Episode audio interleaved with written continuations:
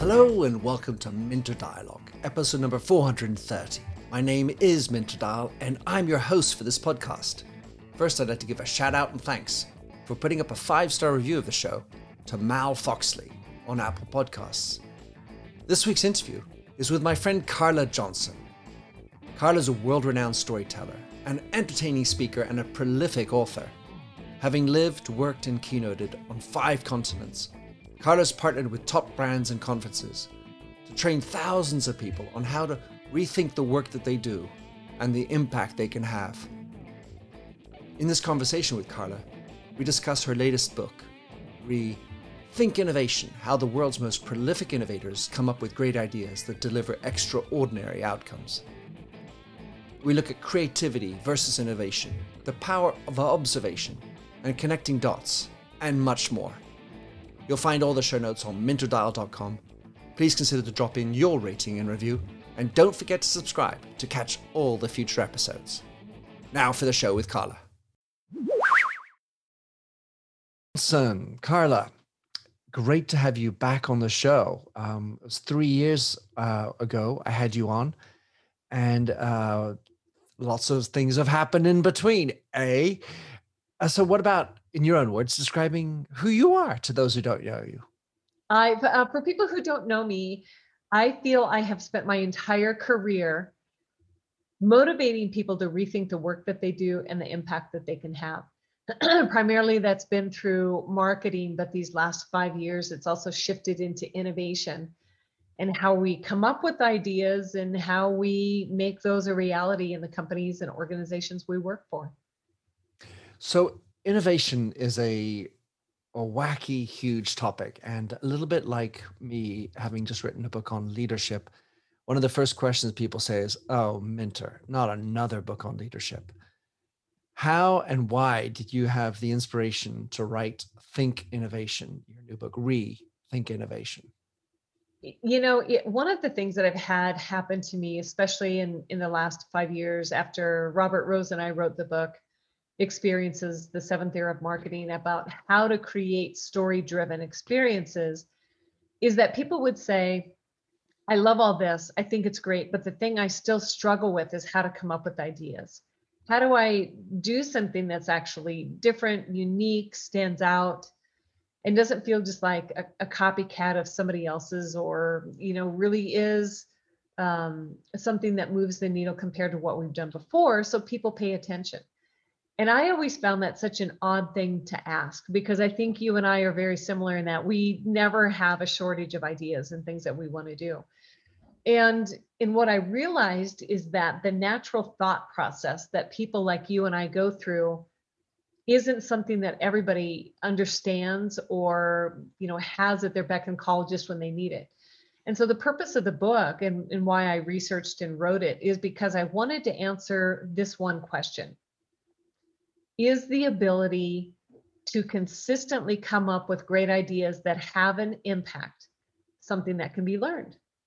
And the answer is yes. And you know that's that's why we have this book. But the whole i think one of the big cliches of the word innovation is that it has to be expensive it has to be complicated it has to be time consuming and really what i found out in interviewing these hundreds of innovators is they all follow a really simple five step process to come up with great ideas most of the time on demand under pressure you know without the the luxury of of you know sitting on a mountaintop and ideating.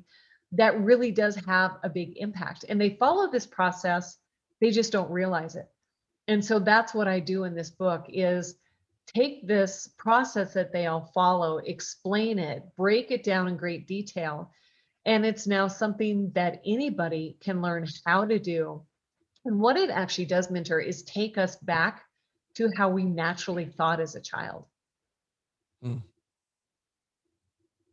The idea that why daddy does such and such a thing exist or or what's this mom exactly because those questions that kids are asking is in their mind they're wanting context for how to connect the dots about why things work. And you know, one of the most famous quotes I think on innovation or creativity is is Steve Jobs about you know if you ask great people how they come up with the idea and they say well you know i don't know it just it just happened but you look in hindsight and it was about connecting the dots and connecting the dots is something that kids do so naturally and that's why they ask so many why questions is because they're not old enough yet you know their little brains haven't formed enough to be able to connect those dots naturally.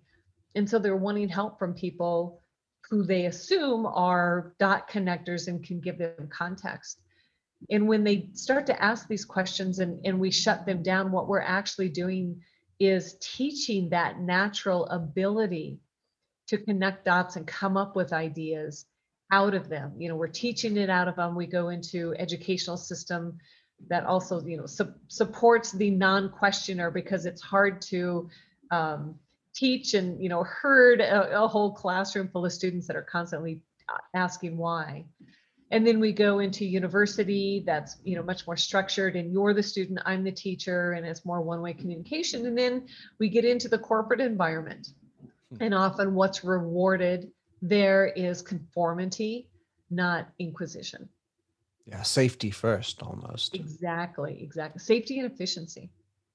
So uh, I, I just uh, had a fun conversation with my wife about small talk.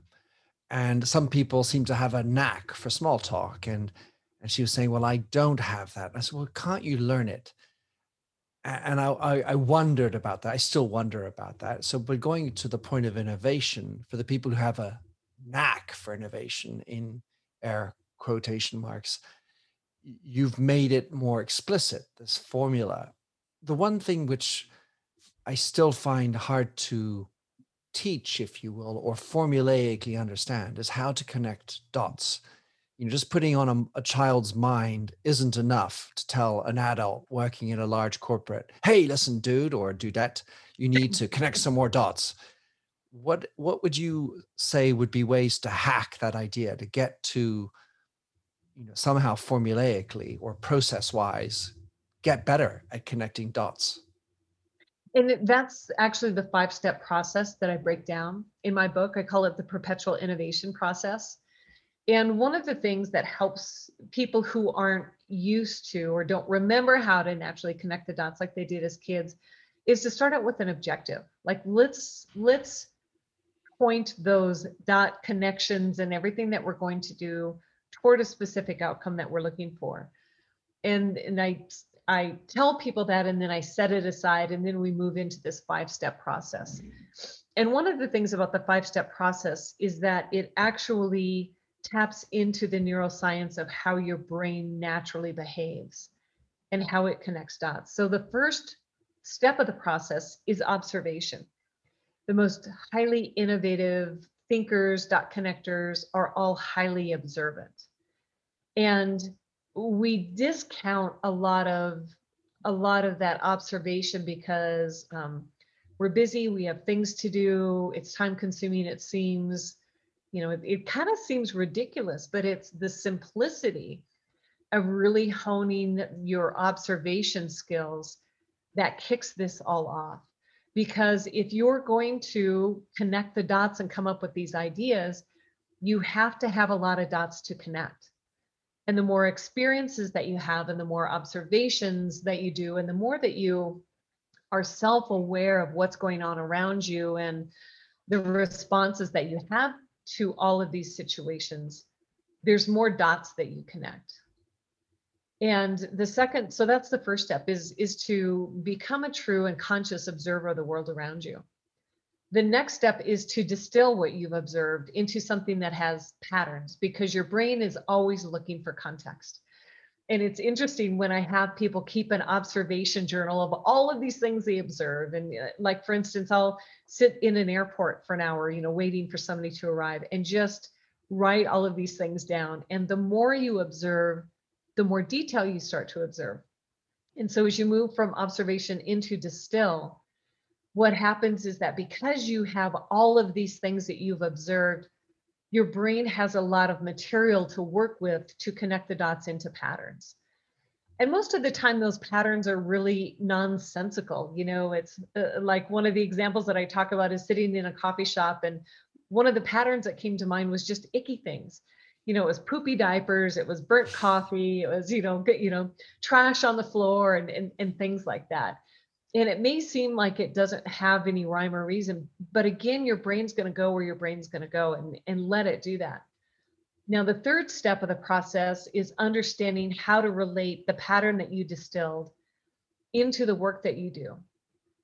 And that's where we, if you start to think of your work as in, you know, take the example of icky things, and it could be something as simple as how might we be delivering icky experiences, icky communication, icky whatever it is, without even realizing it. And that right there jogs your mind through a pattern interrupt because those aren't questions that teams typically ask about the work that they do. And then you move into the fourth step, which is generate, actually generating the ideas. And the generation comes from understanding how to start to answer that question. You know, how might we be doing icky things and not realize it? Hmm. And looking at solving that problem. And that's where new um, a fresh perspective on the ideas that you generate start to come about and so you don't end up just copying and pasting what another brand is doing you don't end up just taking something that you've always done and you know redressing it and essentially it's the same thing and then from generate you have to move into pitch. And it doesn't matter how great the idea is a bad pitch kills great ideas. And when we're looking to instill context into the mind of the person that we're pitching the idea to, whether that's a teammate, whether that's a boss, whether it's a client, whoever it could be, is that we need to be able to, again, connect the dots for where we had inspiration for this idea, what this idea means, you know, give, going back to distilling it into patterns, relating it into the work that we're doing, how it inspired this idea because a pitch is really a story of the journey of an idea. And as long as people have context for how all of these dots connect, all of a sudden, a sudden something you know ridiculous and, and seemingly completely unrelated to your company or the work that you're doing has complete relevance. But what typically happens in a company when we need a new idea is that, you know, we all get together on a Zoom call or in a conference room and, and we start brainstorming ideas. But what typically happens is that we say, you know, everybody throw out your ideas because there's no such thing as a bad idea. And I know you and I have all seen some really horrible ideas that oh, come yes. out. Yeah, and, and it sucks the life out of people. And the work that comes out isn't inspired. It's not different. Nobody believes it's actually going to, you know, happen or change anything. And so there's no enthusiasm or passion around the idea that's pitched. But when you get to the generate process, but you've front end loaded it by being more observant to the world around you, distilling it into patterns and relating those patterns into the work that you do, then the whole mindset that you have when you get to the generate state state is completely different. And, and that ends up bringing about one more ideas that are better quality ideas so that when you go to pitch an idea, you have much better material from which to choose. And should that one idea first idea that you pitched not fall through or you know not move forward you have a great portfolio of other ideas right there at the ready to work on. So i, I really i liked uh, how you described that and it, it kind of pulls together for an individual this notion of driving it and of course in your book uh, amongst other things which made me you know laugh uh, certainly internally were those examples of those shitty types of situations, bosses that kill creativity and and you know the, the horribleness of the corporate structure. One of the things that is interesting about innovation, uh, a friend of mine wrote a book about values in corporations, and in his book he um, did a repertory of how many companies in in many countries have values and what those values are. And it turns out that France has uh, indexes for the highest number of companies that put in their top three values innovation. So, of course, everyone thinks they're innovative, you know, I'm the best. and and it turns out that they're not all the best. And and I, I equated that innovation concept more around the nobility of an engineering mindset to be able to say i did something new. And i think that's sort of what underpins somehow that's that the nobility the, the the idea of doing new things for progress.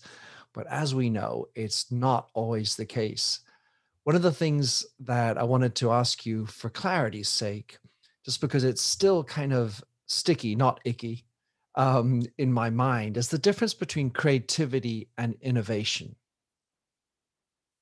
And it's it's a great question Minter because i think many times we confuse the two or we don't give creativity its due place in the innovation process and there's a lot about creativity that we um, we agree of we agree on. You know it is the more inspired type of work. It is something that pushes the envelope. But many times creativity isn't enough to make a business impact. But i don't believe you can have innovation without having creativity. And, and creativity is that front part of moving into innovation and looking at the at the difference between where you are now and the possibility of, of where you can be. And um, if we look at these two from a business perspective oftentimes we need to consider creativity almost that loss leader. We need to get people going and moving and doing and thinking a little different so they can get into that more critical innovative thinking. But i think many people discount the application of creativity but they think that innovation is a have have to have. So um, creativity is a nice to have but innovation is is a have to have. But you can't have true innovation without creativity. And i see innovation as taking creativity and, and moving it to that next level of of implementation and and thinking and how we approach how we do business. When we talk about how in corporate cultures for for having worked in a very new creative innovative uh, company at least from the outside l'oreal um, one can say that oftentimes culture is the killer of creativity, or at least how it de facto becomes. It seems easier to kill creativity than it is to create, or to, sorry, to destroy creativity than it is to destroy innovation. Because creativity is sort of this, oh, artistic thing and weird shit thinking, you know, out of the box kind of random stuff. You know, like the kid can just come out of the blue and say something whereas innovators you know were much more rational you know it's much more elegant the, the, the messiness of creativity and and and really speaks and I, I really enjoyed those archetypes that you talked about in the team. It strikes me in corporations in particular our inability to want to hire creative style people i mean you can do that within the the artistic department the direct you know your creative team and of course there'll be creatives However, in general, you know, less in finance, uh, ooh, creativity, hmm. Enron. Um, but in well, in general, you want to be a creative numbers person. exactly right. You don't want too many. It's just not a, a, a title we we give a lot of value to. It seems in so many corporate spaces, or if we do, we kill it as quickly as it comes in. And I think the the the reason there is the perception of creativity that it's it's hard to understand. It's like you said it's something that's left to a specific part of the marketing department. You know even within the marketing department you you'll hear people say oh that's the creative group. You know and and somehow it's this impression that the creatives are like herding cats and they're not really real or they don't have touch you know no touch with the reality of business and what has to be done. And it's it's too bad because there is a lot of overlap between creative thinking and, and innovative thinking.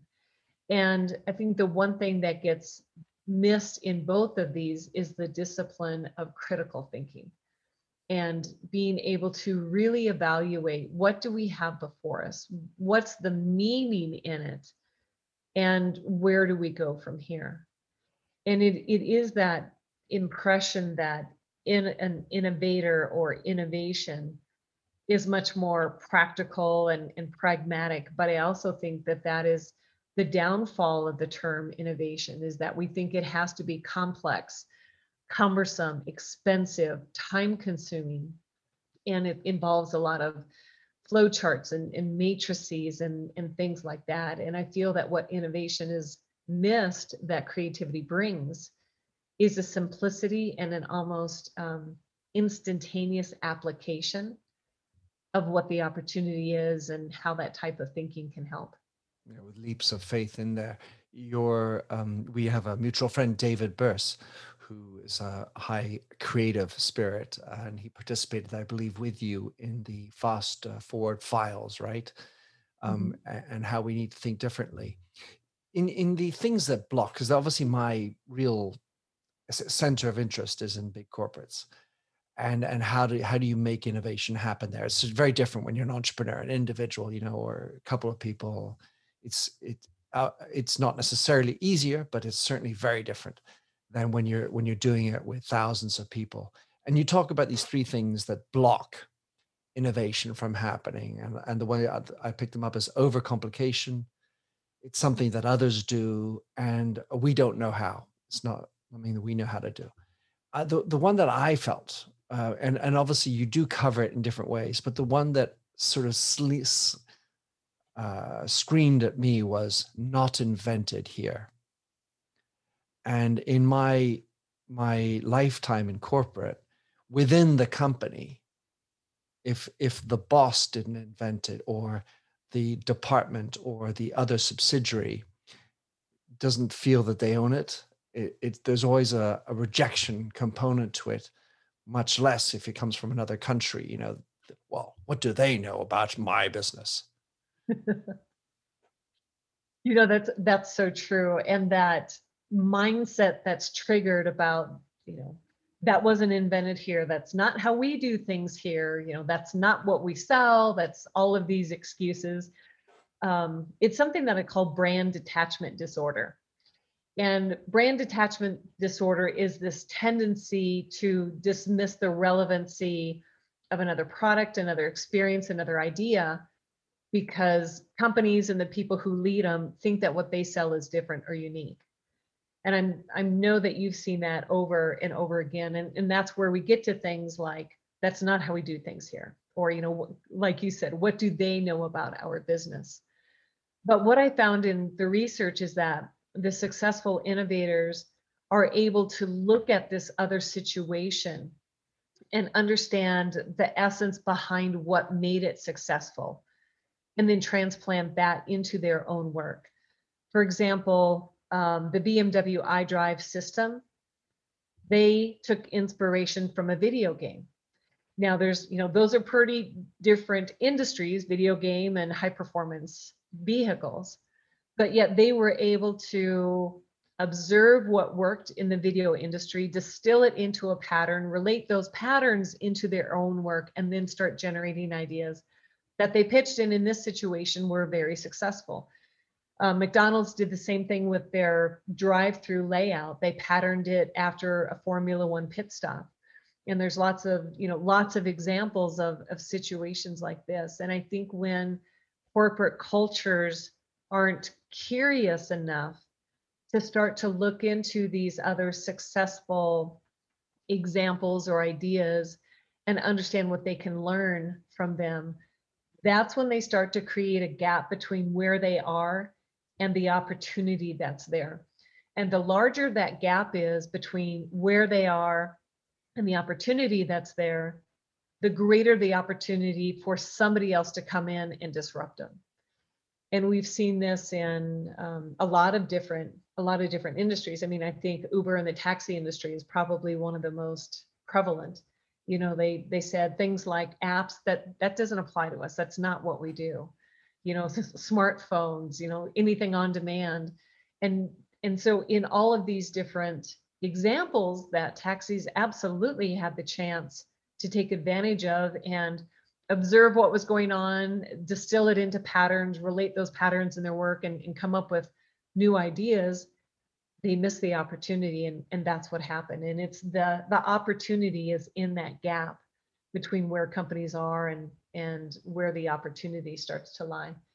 And what happens when companies don't take advantage of those things and say things like that wasn't invented here you know it's outside of our industry it's not how we do things is that they really expose their underbelly to a lot of risk. And i think we've seen that with companies in this last year who previously said digital transformation isn't a big priority. You know it's it's not what our industry does. That's not how we deliver things. That's not how we sell and all of those other excuses. Yet here we are and company you know for some companies who have been struggling to try and you know get a foot going forward on digital transformation for the last five years all of a sudden we're able to do it in five weeks. But it shouldn't if, if you're truly a, a company that cares about serving your customers and being that leading edge innovative company by um, behavior not just by a value on a wall then you're constantly looking for how you can iterate what you're doing. And I think a lot of, especially engineering driven companies, they perceive innovation as what's actually either invention or incremental product improvement. And those are very different from true innovation that's infused as a mindset throughout the entire culture of a company. Yeah, at L'Oreal, we used to pride ourselves in being able to come up with a new way of saying new. Uh, and, no, but this one comes with a very different fragrance. It's got more pomegranate, don't you see? Um, so, in in making innovation happen in, in, big business, one of the areas that is, uh, let's say, I think a, a limiting aspect in in reality, are, is the governance model and the ownership structure if mm-hmm. you have a private equity on your ass and you need to come up with you know the big sale in three years you, you end up sort of being short-term focused and so so obsessed with the short-term results that your ability to have that naivete to go attend like you wrote about a zappos conference and you know you have your bdd your uh, brand uh, dislocation i can't remember the term Brand um, detachment disorder. Yeah. Yeah, there you go. The BDD. Um, when you you know that's that's that's B to C. I'm B to B, or you know that's a video game. I'm I'm doing cars. Much more serious, really, and it does speak to having that a more diverse mindset and and also this naivete that children have about saying, "Huh, well that's interesting. Maybe I could do that over here." But bringing that translation in there, it does taking I mean, it, aside from the the skill, the mindset, it does take a little bit of time to digest, find those patterns, and and do that. So I was wondering, and I just want to add one more thing you talk about in your book about um, this chap Ben Kohlmann, who was in the Navy, and and you write how he had to he felt the need to move to McKinsey because he didn't have the freedom to do what he wanted to do in the Navy and I was wondering what your relationship or the way the, the the voice inside Carla Johnson's mind that talks about freedom and innovation. For me, the the ability to, um, I guess, to think about freedom within innovation is to have that space for trial and error. And I think that was what made Ben so successful when he was in that particular area of the Navy is that he reported to someone who said, let's trial things. And and his superior officer at the time said, you know, if it doesn't work out, we don't lose anything. You know, we're not, you know, we don't have tremendous money or you know we're not under a, a national threat or things like this he said so try try these things if it works out great if it doesn't we just move on and, and try something else and i think many times what holds back that freedom in innovation is that the people we're reporting to or, or waiting for permission to move forward with something are looking for it um, with great efficiency and absolute effectiveness. And you can't have efficiency and innovation at the same time because they're just they're just counterproductive. You, you need to have the space and the freedom to be inefficient with ideas in order to test them. And I believe what works so well with Ben is that he had that that space and that freedom. And he went and collected this group of um, you know, as he called them, like um, black sheep thinkers, or you know, people who were lone wolves and and a, a, little bit of the troublemakers. And that was one of the reasons that I got into the archetypes of innovators, is because we have this perception of what um, an innovator can be. And in his situation, he was specifically looking for people that I define as as provocateurs, people who are always pushing the status quo and always saying, why do we do this? How come we can't do it better? And, and those sorts of things. And I think in a culture like the Navy, and you want to make change, you need to really seek out those kind of people. But I think in other environments, sometimes the freedom comes from having the ability to tell a story of change and to connect the dots between what you've always done in the past the future that you want to go to and how an idea bridges that that gap in between.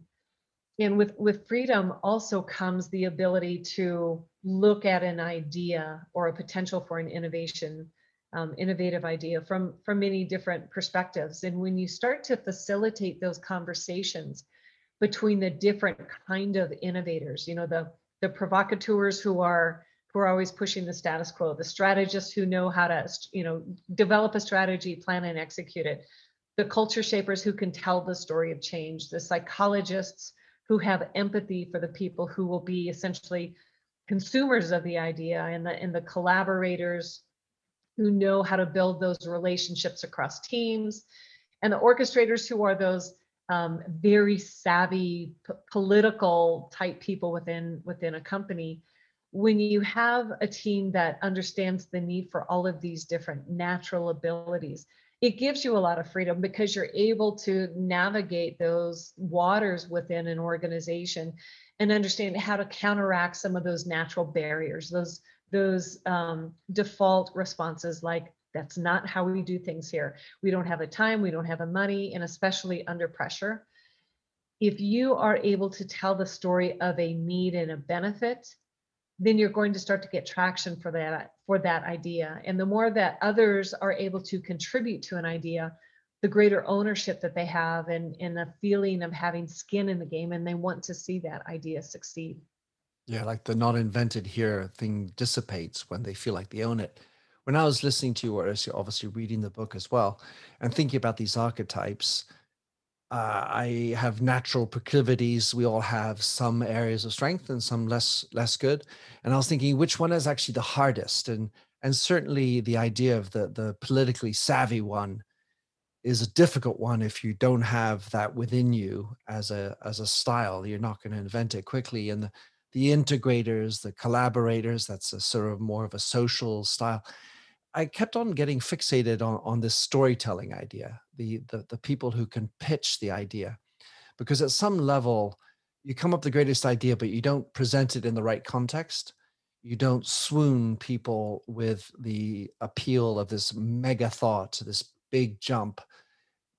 That storytelling component can be fatal if you don't have it when you're trying to propose it and seduce more people to want to own it. Absolutely. And, and I think that's why um, the, the bad pitches kill even the best of ideas. And you need to have that culture shaper, that person who's able to tell the story and able to string together a longer narrative over an extended period of time. Because even like you said, in um, companies that are more short term driven, we have to be able to tell that story of an idea immediately right now. And, and right now might be this afternoon for um, you know a board meeting. But to be able to tell that story in the right now context but still paint the picture of what's possible in the future that's really important. And that's a skill that not everybody has. And i think like for me as a provocateur it's one of those things that i need to stop and take a deep breath and, and get out of that that head place that I get in about let's come on, let's go, let's go, let's push it, push it, push it. And instead say, you know, lots of times the idea people are at the head of the comment. And our tr- one of our main responsibilities as innovators is that we have to bring the entire rest of the organization along for the ride. And unless you can develop that, you know, skill a little bit more than what you have, then you absolutely need those culture shapers who can understand how to tell that story in many different situations under different time frames because I think it can be just as hard to tell the story in the very short term as it is in the long term to keep people's interest for a long period of time and for them to understand their character role in this story of change. And that's why it matters so much to, to have those culture shapers because they're able to get people excited about what's happening right now and make sure that every single day they get excited about showing up for work. They understand their place in that story of an idea in, in change or whatever you're looking to roll out. And you keep people engaged and you know you're constantly constantly reminding them you know what story are we in? What place are we in in that story? And what's your character role? Because you think about in any you know movie in any um, book or you know any audio thing that you listen to about a story if you took everybody on a team and dropped them into that story at a different time or didn't even tell them what story that they're in there's no context. And they think this is ridiculous. It's chaos. It doesn't matter. I don't know why we're here. So that's one of the beauties and the power that culture shapers bring to innovation is that they remind everybody what story are we in? What place are we in in this story? And you know where are we going with the story and what's everybody's role? And i think that's it's a really important aspect of innovation that often isn't thought about or given credit to so one of the areas of of innovation for having looked at this topic like you for many years many companies tend to go to incubators or or create an innovation cell or alternatively buy an innovative company and or an acqui-hire. And and or by osmosis it'll happen can these work? And under what circumstances can those type of external extrinsic innovation cells work? Or do you prescribe a you know innovation everywhere thought as the best or most effective over time? Uh, with each of these examples that you talk about the main thing that the acquiring company is looking for is momentum and that's often what's lost in big companies is that as they grew and scaled and put processes and efficiencies into place they killed passion and momentum. And now I'm not saying that that's 100% bad because oftentimes you absolutely need that in in order to scale and get to the place where you want to be. But what happens is that they look to bring in an outside, you know, smaller company, more innovative, faster moving, faster growing company to make up or or create their own innovation lab or hub to make up for what they don't have as a culture. And an interesting statistic that I came across when I was doing research is that 90% of innovation in an organization happens outside of traditional product and service line development. Yet 75% of a corporate budget is invested in that 10%. So if companies are actually wanting to become more innovative, not just incremental improvement of a product or service, which is what happens with most innovation, then they truly do need to instill innovation as a mindset across the organization and also a skill set. Because if you're looking to create a company that is truly innovative, you have to reverse engineer it and start with individual people because it's the competency with innovation skills of individual people that determines whether or not a team will be innovative and it's the ability of teams in mass within a company that determines whether or not that actual company will become innovative.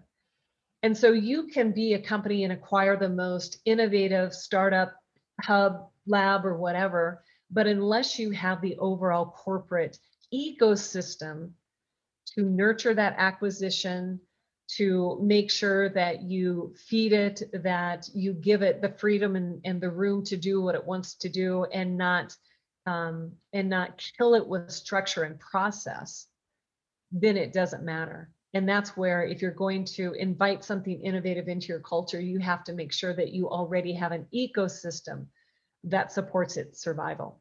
Mm. And one of the in- interesting things that I've seen this last year during the the pandemic and companies that struggle is that they've shut down those innovation labs and hubs within their companies. So that sends a message that it's not a vital, critical part of their business. It's excess. And, and when you have pointed to one team as the idea team or the innovators, and then you kill it, the message that you're sending is that innovation isn't actually important. And it doesn't matter if that's one of your values. And I think that's that's also a, a mistake that companies make is that they say innovation is our value. However, innovation is really the outcome of other things that allow it to happen. As you were talking about that statistic, I was envisioning the 10% and the amount of time I spend in the shower where the greatest ideas happen. And then all of a sudden Absolutely. I said, well, why don't you just why don't we just invent invest in everybody should have a shower on site at work? Um, of course you probably have to have towels soap and a few other things. Very um, very clean environment right? Yeah there you go. Um, you're you're you have so many other things i wanted to discuss. I, I loved some of the ideas you brought in there like the bullet time add into it which came up with the empathy generator i, I loved what um, you quoted uh, the gusto ceo josh reeves said about values. Be bold and opinionated with your values, especially when you're hiring. The last thing I do want to talk about, though, is about purpose. You spend a good amount of time talking about purpose. And through my lens, purpose is generally the big solution for me. Because when you talk about tying people together, bringing in an incubator or an acqui-hire, if you have a, a de facto purpose and, and it's real and felt and understood. And you write about it in the book about this report um, where purpose, not profit, is the key to success, especially in a turbulent global economy. But I wanted you to, to talk about what is actually your definition of purpose, because you, you write also about in the report it being a broad definition is what's needed. And so I was wondering how you define purpose and why purpose is so presumably key to innovation as well. Absolutely. And, and I define purpose as the difference that you're trying to make in the lives of your customer. And it's never about the product or service that you sell. But one of the reasons that purpose is so critical is because profit is important. And you, you know, like as a, if you report to a board of directors, of course, one thing that matters most to them is profit of the organization. And if we're looking at how do we make sure that everybody is engaged and contributing to the company, we see research from companies like Gallup that says the level of emotional disengagement of employees across the board just in the US is costing companies 4 to 500 billion billion with a B billion dollars a year. And it's because they show up every day and they don't have a reason for being there beyond I'm processing payables. I'm, you know, connecting people's networks. I'm, you know, working on this campaign.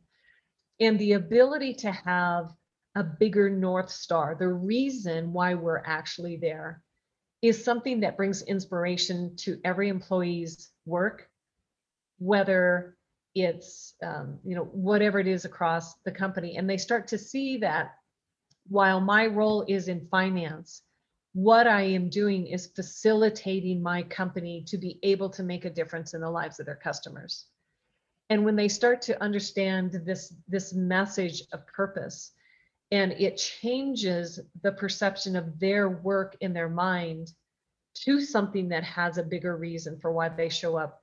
The, the research that I've read and the experience I've had in developing brand purposes for companies is that it now triggers something in their brain and they say, well, actually, if, if what we're trying to do is help our customers do X, I've now got an idea for, you know, the little piece of work that I do and how we can start to make that better. For example, one of the stories that I talk about is a company named Park Mobile, and they're a software company in Atlanta, Georgia, that has an app for for parking. And they're um, one of the things that they do is they shut down for a week twice a year and they focus on innovation only. and they open this up to the entire company and now understanding the purpose of of their company understanding the purpose of this innovation week has gotten people in all departments across the company to be extremely inspired to think about the work that they do differently and there was a woman in finance who during one of the weeks of innovation she wrote a program to automate a, a process that previously took her and her team 40 hours a month an entire week a month to do. And now they're able to do it in about you know 20 minutes. So she saved 39 hours and 40 minutes.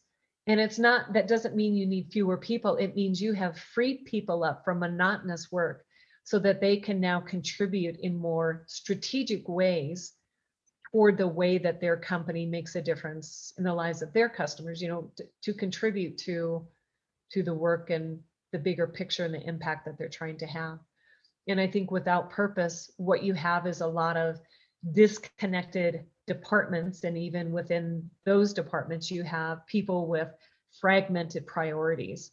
But with purpose, you're able to lower the walls between silos because everybody is working toward that same outcome. And, and that when you have everybody marching in the same direction toward the same outcome, you start to create an incredibly powerful organization. Oh, I love it. Um, so Carla, there are so many things in the book which we didn't get a chance to touch on, but that's why people have to go get it. Uh, the other one I wanted to give a shout out to was the internal trade show that you talked about at PayPal. There are lots of great ideas in the book. How can somebody, uh, of course, get one, this book, other books, follow you, track you down, connect with you? What would be your preferred way, Carla? You know, um, if you go to my website, Carla with a C Johnson dot co. There's no M. That's you mean, you mean like Colorado. Dot exactly. Co for Colorado. That's the hub of where everything is. And you can see all of the books that I've written. You can also sign up for my weekly newsletter that focuses on innovation and everything that you and I have, have talked about today, Minter. Um, I always like when people um, share the episodes on LinkedIn or someplace else and, and give us a shout out. And I always love it when people reach out and connect with me on LinkedIn as well. All right, beautiful. Thank you very much, Carla. Good luck on your mission to get 1 million people to become innovative thinkers by 2025. Carla Johnson, thanks and see you soon, I hope. I have been delighted to be here, Minter. Thank you so much. Thanks for having listened to this recording of the Minter Dialogue Show. You'll find the show notes and other blog posts on minterdial.com.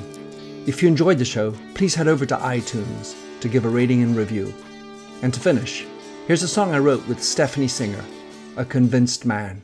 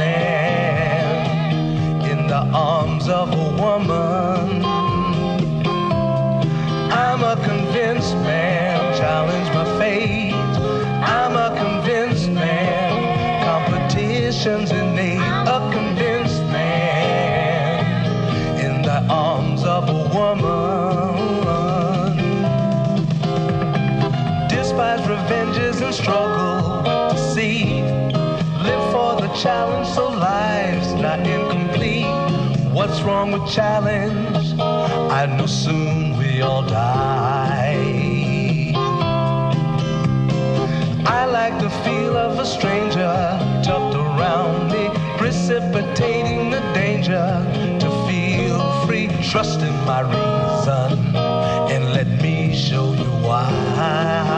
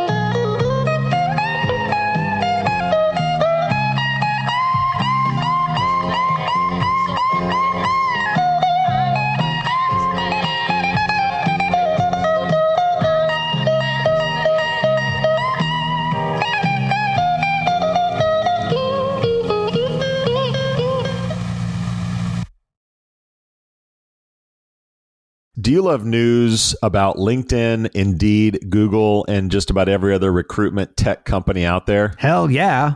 I'm Chad. I'm Cheese. We're the Chad and Cheese Podcast, All the latest recruiting news and insights are on our show. dripping in snark and attitude. Subscribe today wherever you listen to your podcasts. We out.